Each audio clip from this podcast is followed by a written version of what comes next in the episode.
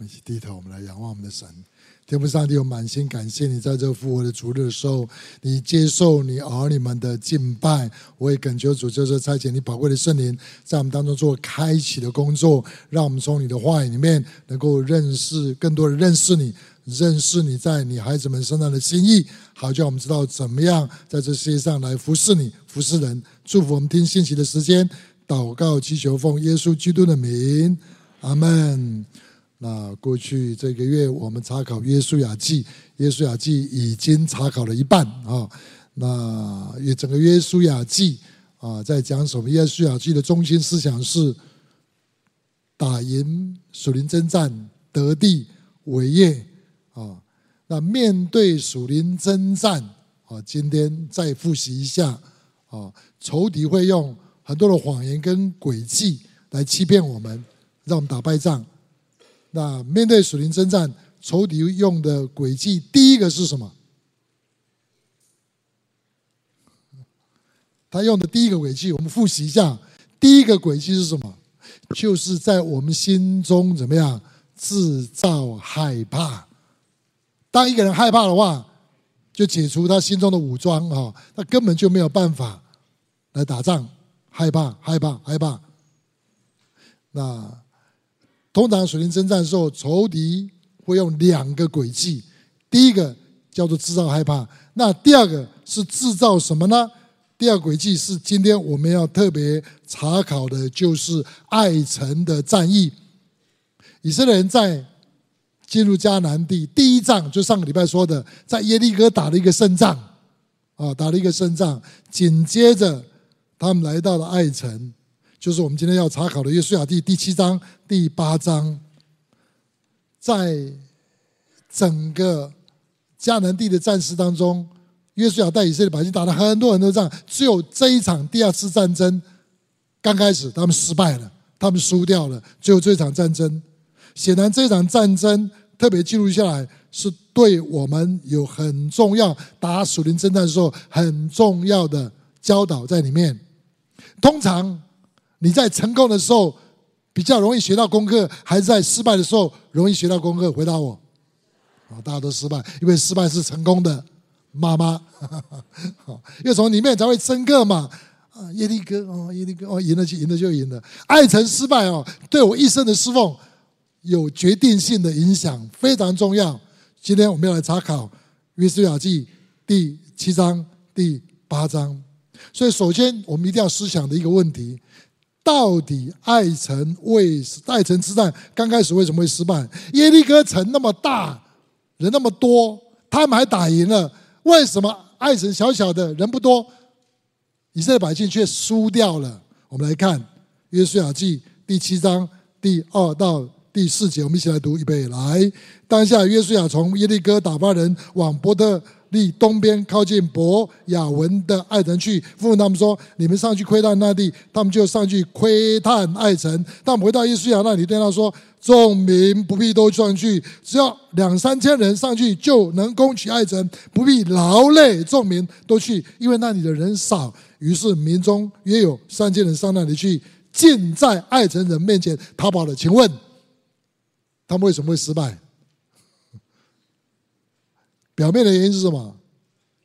大意轻敌啦，很轻敌啦，2000-3000人就够了，他们那么少，一定会赢，一定会赢。就他们吃了一个败仗。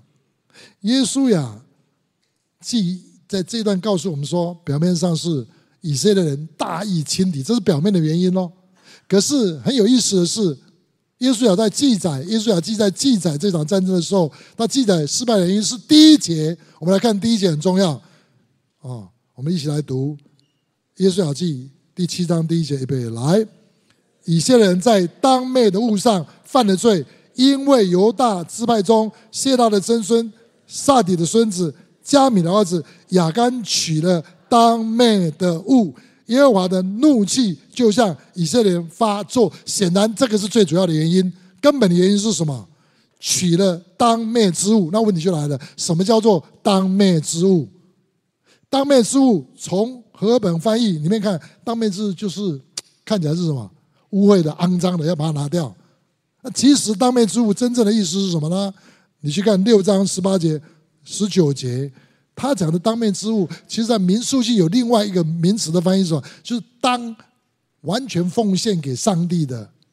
就第一个耶利哥的所有的人、牲畜，所有的这个城哦，是完全要属于上帝的，由上帝自己来做主来处理。那后来上帝决定是把一些金、银、铜这些东西啊，是属于上帝分别出来，属于上帝放在库里面，它放在库里面，谁都不可以动，其他的就全部烧掉，全部都烧掉，是属于上帝，因为耶利哥充满了罪恶，所以神施行屠城啊，施行审判。但是那些财物呢，留下来是归公家的，是属于上帝，不可以用，是不可以拿的，不可以拿的。亚干拿了不该拿的东西，所以在耶利哥那一场战争的时候，神已经告诉严严的嘱咐以色列百姓说：所有东西你们都不可以动，一点都不可以动。假如动的话，拿了当奉献给我的东西，拿的话你们会受咒诅的，我就不与你们同在。这样清楚吗？所以你拿别人的东西，没有经过别人允许拿别人的东西，这叫做什么？这叫偷，叫抢。你拿了上帝的东西，他没有允许你去拿，他已经告诉你不可以拿，你拿的叫做什么？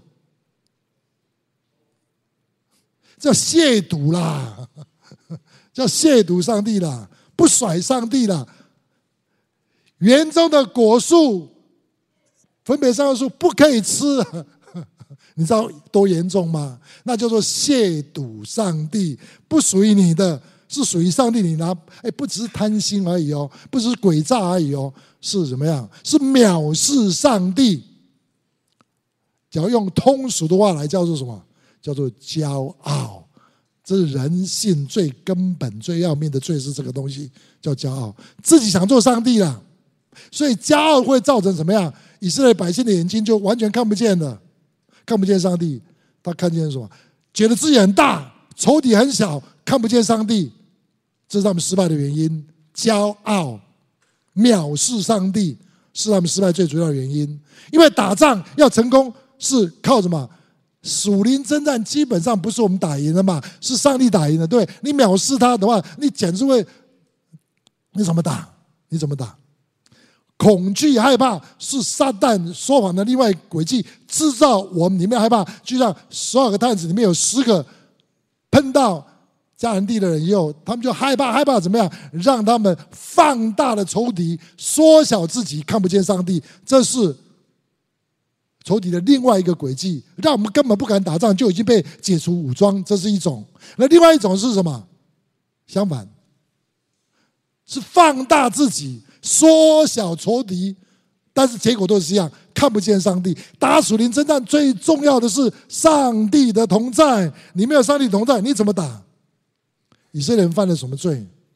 叫做亵渎上帝、藐视上帝的罪。害怕让他们看不见上帝，也是亵渎，所以被罚40年。那在爱城之役是什么？他们犯了什么罪？每次犯了藐视上帝的罪，把自己放得很大，把仇敌看得很小，看不见上帝，他们就失去了上帝的同在。亚干不只是贪，不只是诡诈，不只是说谎，他最要命的罪是什么？是亵渎上帝。所以按照摩西五经来讲，是很严重的罪，是要用石头打死的。你看摩西五经都是这样子哦，亵渎上帝，拿了上帝的东西，这是很要命的一件事情。所以使徒行传第5章你也知道，当初代教会开始建立的时候，亚拿尼亚跟撒非拉他们本来所有东西应该属于上帝的，他说偷偷拿留，跟这个罪一模一样，好像是贪心，好像是说谎，其实更要命的是亵渎，已经属于上帝的就不可以拿，这很严重的罪，大家不知道。那亚干犯的罪，那问题就来了，有一个问题就来了，亚干犯罪跟你我何干？他是个人的事情，跟我们有什么关系啊？这是从我们20世纪、21世纪个人主义的观点来读圣经是读不懂的，因为什么是罪一定要弄清楚。罪不是一个东西啊，罪是一种关系，罪是一种关系。你一个人犯罪，绝对会影响周围的人，所以你有没有这个问题？亚当犯罪干我什么事？亚当夏娃吃的分别善恶树的果子，我又不是我吃的，我干嘛要被连累？哎，这一场战役最后讲到在雅各谷啊，亚干被处罚。那个雅各的意思叫连累啊。 关我什么事？我跟你讲，就是关你有事情，因为罪不是东西，罪是一种关系。你犯罪绝对会影响周围人的，所以亚当夏娃要犯罪，吃了分别善恶树的果子，藐视上帝。上帝已经说，这个绝对可以是吃了又一定会死，已经讲在前面了，都已经讲了，不是没有讲。对以色列百姓都讲了，耶利哥所有这个全部属于我，不可以拿一点东西都不可以拿，讲得清清楚楚，不是不教而书哦，不是哦。 哦，都讲得很清楚，还硬是要这样做，这是亚干犯的罪。可是问题为什么会影响群体？亚当夏娃犯的罪，他自己就躲起来了，他自己就跟神的关系断绝了，他就跟自己关系也断绝，他也开始影响周围人关系。一个活在罪里面的时候，绝对会影响周围的人关系。人不是一个孤岛，跟没有人关系。20世纪、21世纪人就觉得那个人犯了奸淫罪，跟周围人有什么关系？因为现在报纸都这样讲嘛，谁说的？绝对会影响周围的人。大卫犯了罪，犯了淫乱罪，请问对他的家有没有影响？请问对他的国家有没有影响？他是会传染，那是因为那是一种关系，不是一个东西啊。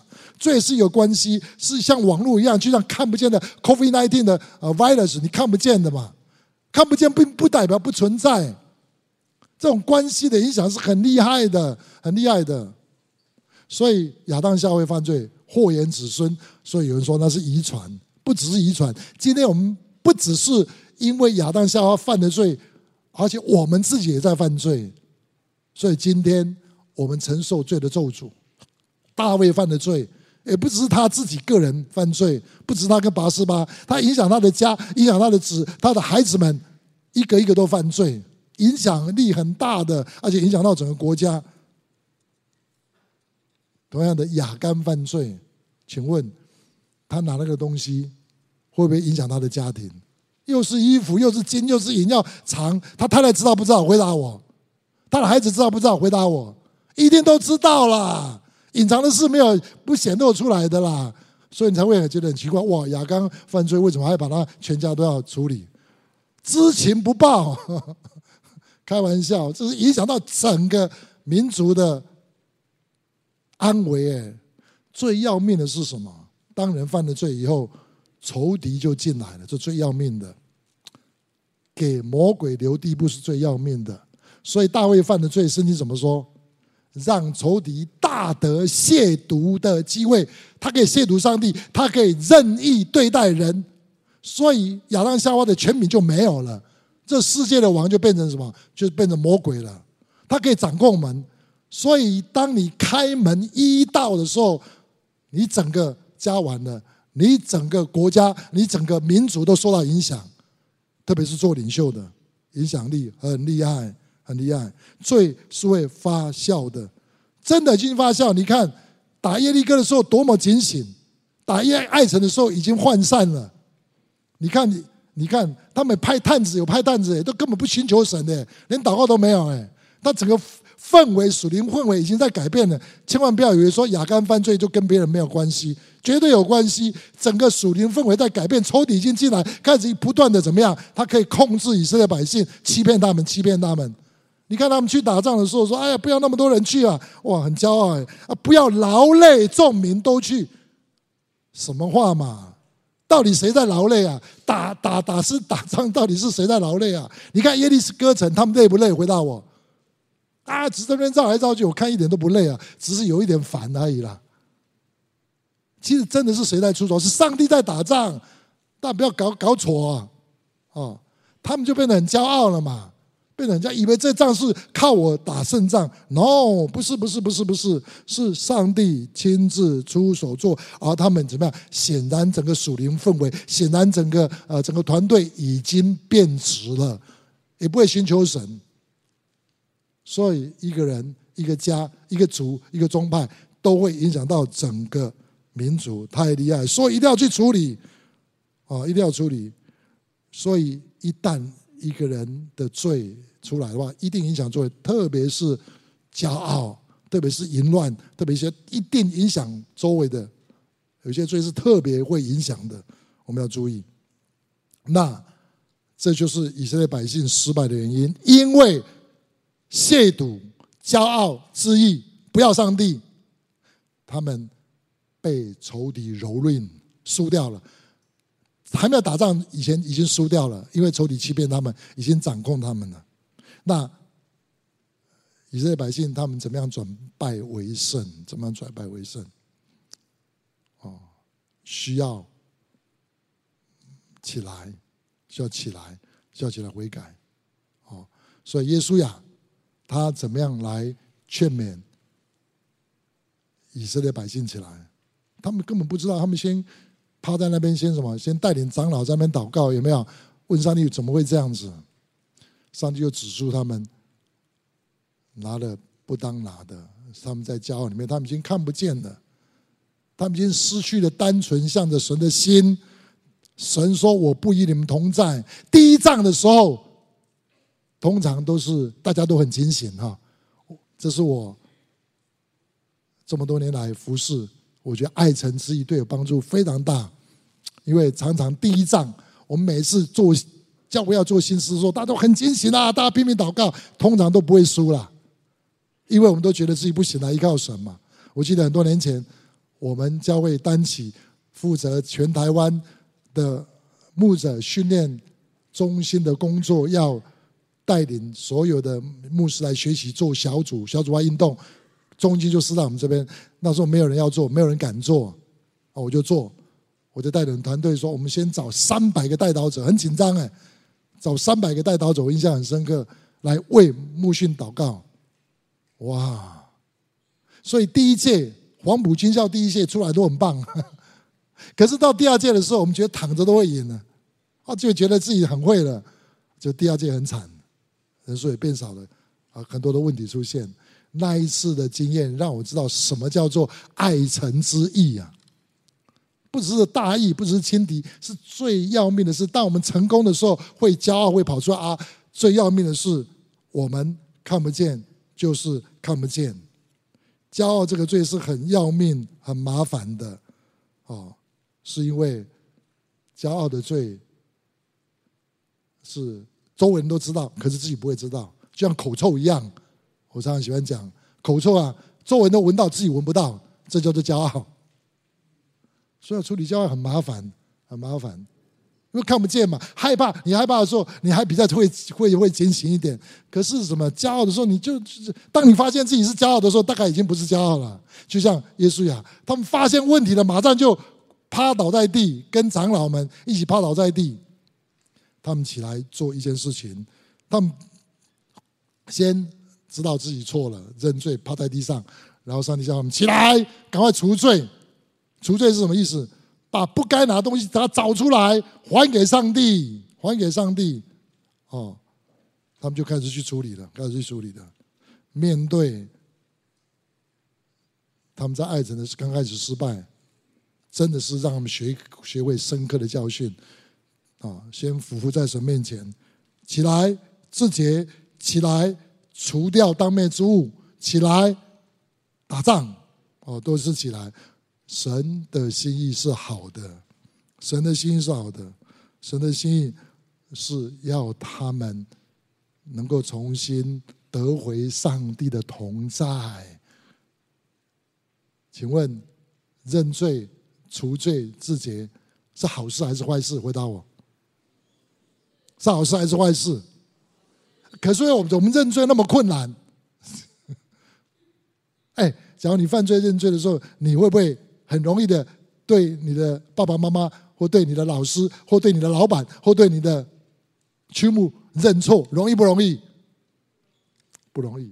奇怪了，我们说认罪是好事，可是又不敢认，为什么？其实我们的经验告诉我们，认罪不太好，很不好。你认罪的时候，别人怎么看你？你认罪出来以后，说不定还被人家刑罚。我们以前，40-50年前，我们在学校50-60年前，我在小学里面啊，如果说在班上做什么事情被老师打一顿，回去再告诉爸爸妈妈，再打一顿，大概是这样子。那谁会敢讲话？犯错大家都不愿意讲话嘛。所以我们认为说认错的结局是什么？被刑罚。但是你看神怎么样处理以色列百姓？他们说起来，不要再这样子啊，哭天抢地的，你们起来。你把当面之物除掉，我就与你们同在。因为我们为什么不认罪？是因为我们害怕别人不接纳，我们害怕别人不在，我们害怕刑罚，害怕就进来了，又输掉了。所以我们不肯认罪，我们闭口不认罪的时候，我们就哀呼，我们就没有办法进入到神的同在里面。所以你知道神的同在多么好，不然的话，你不是只头脑的知识而已啦。我们里面并没有真正的相信，我们是土浅石头地，根本还不知道。我们说理论上是很好，可是面对实际情形说好像很不好，那我们一定不会去做嘛。除非你真的知道上帝多爱你，真的知道我这样认罪是要得到神的同在，而且会让我打胜仗。每次讲到认罪除罪的时候，我就想到杨师母六姐，她以前孩子小的时候，他做很多的家事，拖地板，那手怎么样？就主妇手。有一次他就发炎发肿，他就擦红药水，外表都是很好，好了，可是呢开始肿胀起来，哇，开始发烧的样子，哇，都肿胀，然后怎么样？我赶快带他去看医生，医生拿出内子来说，里面都是脓，一挤里面都是脓出来。那把脓挤出来以后怎么样？擦药，然后吃抗生素，很快就好了。到好的时候就哎呀很棒。那请问在整个医治的过程里面舒服吗？不会很舒服。认罪除罪基本上是这样子，我们要去对付不是很舒服的。但是谁会认罪除罪？所以你真的从心里面经验过认罪除罪是多么的好，赦罪的恩德，得赦免其罪遮盖其过，得赦免其过遮盖其罪，这人真是有福啊。诗篇32篇告诉我们，所以你真的经历到赦罪的恩典，带给你健康，带给你身体神的同在，你才会认罪。你要有真正有这个心念，单单有观念没有用，因为你里面的心念还是说，我这样认罪会被人看不起，我这样认罪别人不接纳，我这样认罪会被修理，我更待不下去了。你假如有这些，你绝对不会认罪的。我记得很多年前啊，农历年我就想到农历年的一个见证啊，那有点农历年啊，那时候我们同工放长假回来，有一天有一个区牧就跑来找我，就说杨哥，我要跟你认罪。哇，我有点紧张，我是不是得罪我什么？啊，不是啊，因为农历年的时候看了不该看的东西。哦，我们那时候是看什么第四台看啊那个什么录影带的时代。哎，他来跟我认罪，他请求我的饶恕跟遮盖。哦，我觉得那一天他这样认罪的时候，我心里很敬重他，一点都没有看不起他。他要的是什么？哎，请问你干坏事情的时候做了什么事？你会跑去跟你爸爸认罪吗？你会不会跑去跟你的公司老板？你会跟你的牧师认罪？除非你怎么样？所以你认罪，你知道会有好处，你除非你认罪是你被爱的环境保护，你才可能认嘛。那我的同工是这样子，那天我为他，我也没有讲什么话，听了以后就祝福他，赦免他，他的侍奉很大的不一样。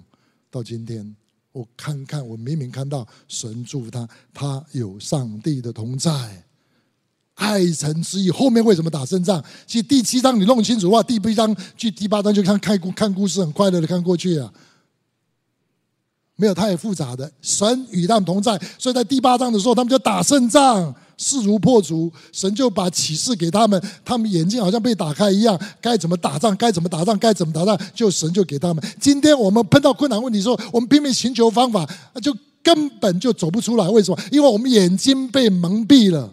我们眼睛被蒙蔽了，蒙蔽的话就得不到启示，得不到智慧，就当然会输掉，当然会输掉。我就想到，身为一个基督徒，最重要是要培养自己的属灵的敏感度，对神同在的敏感度，对罪的敏感度是很重要。而领袖更是需要这样，因为影响的是全面。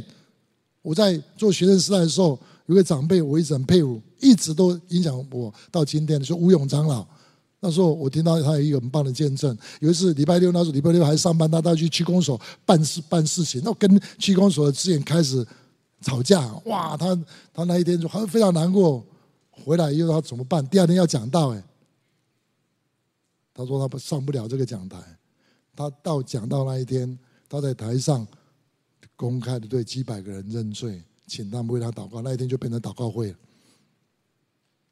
但我明明看到神祝福吴永长老，神祝福他的教会，就是爱城之意，让我看到这个地上有人失败，可是靠着主怎么样能够成功，能够反败为胜，重得救恩的喜乐，重新得到上帝的同在。处理罪，有些罪是很容易就知道的，可最难处理的是骄傲这个罪。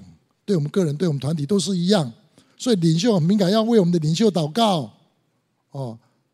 这团体的自义、团体的骄傲是最看不见的，特别在增长、兴旺起来的时候，我们特别要小心，特别要小心。我们特别要警醒。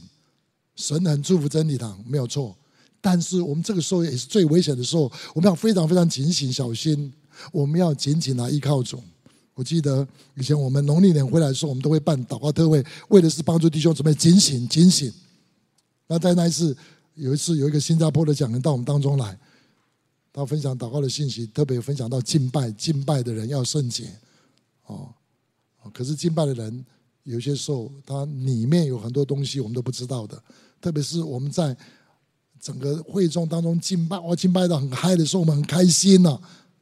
可是也许我们里面很多并不是上帝喜悦的。那这位牧师跟我们分享他的一个经验，有一次他到美国去要带一个特会，那个特会是几千个人的聚会啊，那个教会好像很兴旺。他在后排进来，他准备要上讲台了，圣灵突然很清楚告诉他说：“我不在他们当中，你上去告诉他们要悔改。”为什么？因为他们在敬拜自己，因为他们只是在荣耀自己，因为他们在肉体里面敬拜，要告诉他们悔改。假如你是讲员，第一次去做讲员，你会不会讲这种话？都没有反应，没有做过讲员。哇，他很紧张这种话怎么讲？可是他顺服神，他到台上他就说要悔改，因为神把刚开始神让他其实跟会众讲，你知道吗？马上有个人从后面冲上来，第一个冲上来是就是他们教会的主任牧师啊，跪在第一排就哭泣了。整个会众悔改，整个属灵会改变。很多时候我们觉得自己做得很好，其实不是，这就是爱城失败的原因。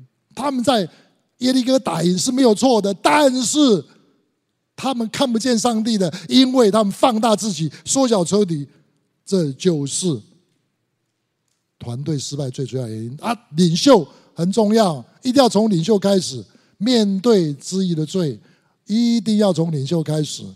爱神的罪，当面之物是团体的罪，团体的罪团体来处理，个人罪个人要处理。可是团体罪，谁最应该跳出来？耶稣亚跳出来。所以你看，耶稣亚跟那些众长老，他们最先出来，俯伏在地，问上帝到底 what happened， 到底发生什么事情呢？所以除非领袖们悔改，不然的话我们不可能在后面爱城之意打胜仗。今天我们要打赢属灵征战，仇敌用的诡计是制造我们的害怕，另外一个是制造我们的骄傲，我们要非常非常小心。而且第二个诡计比第一个更难处理，我们需要圣灵的帮助。感谢主，今天我们可以在第二个仇敌诡计能够得胜，是为什么？因为我们的上帝是守约施慈爱的上帝，我们纵然失信，他还是可信的，他不能够背负自己，他要维持那个约，所以他知道我们处理罪没有办法，所以他自己怎么样就来到世界上，耶稣来到世界上，他帮助我们，他自己担负我们的罪，他是柔和谦卑的那个羔羊，他做给我们看，他没有罪，他受洗，他没有罪，他为我们钉十字架，他没有罪，可是他还是背负世人的罪，让我们知道上帝是多么多么接纳我们。孩子们，不要再哭了，不要怕了。虽然你失败，爬起来吧，好起来，自觉就好。耶稣给我们这个力量，他复活升天之后，他差遣圣灵在我们里面，他并且叫我们奉他的名祷告，圣灵就会在我们里面做光照的工作。圣灵来可以帮助我们为罪、为义、为审判，自己责备自己，我们自己看不见。所以感谢主，在基督里，在圣灵里面，我们奉主的名祷告，神会给我们光，神会给我们光，让我们即使失败了，还是可以翻盘，反败为胜。我记得很多年前，10年前，我们有一群住台南的弟兄姊妹，他们很渴望家人信主，想得家人哦，我就鼓励他们一起起来禁食祷告。他们禁食祷告3年，每个礼拜二中午禁食祷告3年，没有什么果效，没有一个人觉志，没有一个人信主。他们有一天来找我说：“杨哥，怎么禁食3年都没有结果？”他说：“你来带我们祷告会好不好？”那天我很清楚，我有寻求神，神给我一个很清楚感动，说：“你们不要只是为你们的家祷告，你们要为台南祷告，为这个城市祷告，是团体的。团体的罪压制你们的家，所以你们现在祷告改变一个方向，不只为你们爸爸妈妈祷告，不只为你们家祷告，你们要为台南起来祷告，把黑暗势力赶出去。”哇，他们改变整个祷告的方向了，你知道吗？当年到年底的时候，就有第一个爸爸受洗信耶稣。那这么多年过去，一个觉志，有些人还没有受洗，但是他们对主越来越敞开，越来越敞开。所以爱城之意是告诉我们，我们不是自己一个人在面对罪，我们是面对团体的罪，而且我们要靠得住，团体要打胜仗。今天农历年，我们可能得胜，可能失败，但是回来好不好？求主帮助我们。今天神把警醒祷告的权柄赐给我们，当新郎不在的时候，我们要做一件事情，什么？不止祷告，是禁食祷告。耶稣是这样讲的。所以我们教会过去这几十年，我们1年3次禁食祷告，与主同行。每一次禁食祷告，让我们灵里面再清醒过来。其实最重要的是要面对自义，面对骄傲，面对我们最深的罪。警醒祷告还不只是禁食祷告，不只是解决这问题，解决问题是解决我们的心的问题，刻苦己心。我们马上3月份就要面对我们的禁食祷告，好不好？我们再一次来，不管农历年得胜或失败，我们重新再开始。已经得胜的感谢主，我们要继续警醒，小心不要大意轻敌。那可是已经觉得失败的，更要把握机会起来。求主帮助我们，我们足能得胜，而且一起来，让我们在爱城反败为胜。我们一起低头，我们来祷告。主，我们感谢你，今天在农历年晚给我们这爱城这样重要的信息，为你百姓听得懂、听得入你要说的话。主啊，恩待你的百姓，今天在你面前重新警醒，重新警醒。不管我们农历年的光景如何，靠着主，我们足能得胜，因为你应许要与我们同在，你守约施慈爱，你是守约施慈爱的上帝，我们赞美你。我想问一下，我们当中有多少人，你在农历年是很得胜的？请举手让我知道一下，得胜的举手一下。你觉得你今年农历年过得不好，有失败的，也请你举手一下。OK， 好，都有一些哈，好不好？我们不管得胜跟失败，我们都来祷告，求主帮助我们，里面有警醒的心，好不好？我们一起同声开口，一起来祷告，说：“主啊，把警醒的心赐给我，让我这个人活在你的光中，得见真光。”我们一起同声开口，我们一起来祷告，让新春开始的时候，我们靠主能够伏在神面前，能够重新得力。我们同声开口，一起来仰望我们的主。主，我们满心感谢赞美你啊！知道你自己在农历年，你已经恩待你自己的百姓。今天我们一起来到你面前，求你祝福啊！所有刚刚举手弟兄姊妹，不管得胜，不管软弱失败，今天给我们的好消息是，你能够带领你的教会重拾救恩的喜乐，让我们重得救恩的喜乐。我们赞美你，我们感谢你。马上要进入到3月份的禁食祷告。我要问一下，今天听了信息以后，你立志说要跟随教会，在3月份每天至少禁食1顿。 与主警醒片时，有没有这样弟兄姊妹？请你举手一下，好不好？啊，特别为你们做祝福祷告，做高某祷告，好吗？举手一点，举高一点。我们预备心很重要，预备心的祷告很重要。不是祷告，我们需要圣灵来帮助我们。举高一点，举高一点。我要为你们祝福祷告，天父上帝有奉主的名来祝福所有这些举手弟兄姊妹，在面对3月份我们禁食连锁祷告全教会一起进行的时候，祝你恩待所有举手弟兄姊妹，圣灵来，你做光照，做启迪的工作，让我们的心。 心对主敞开，让我们得到基督的心，让我们灵里面得到更新，让我们更多看见主、认识主，好叫我们的生命，好叫我们的侍奉，好叫我们的家庭，好叫我们的职场都有新的突破，并能够结出果子来。我们赞美你，感谢你，听我们祷告，祝福今天的信息能够存留在我们诚实善良的心里面，结出果子来，30倍、60倍、100倍。我们这样祷告，祈求仰望，奉耶稣基督的名。 阿门。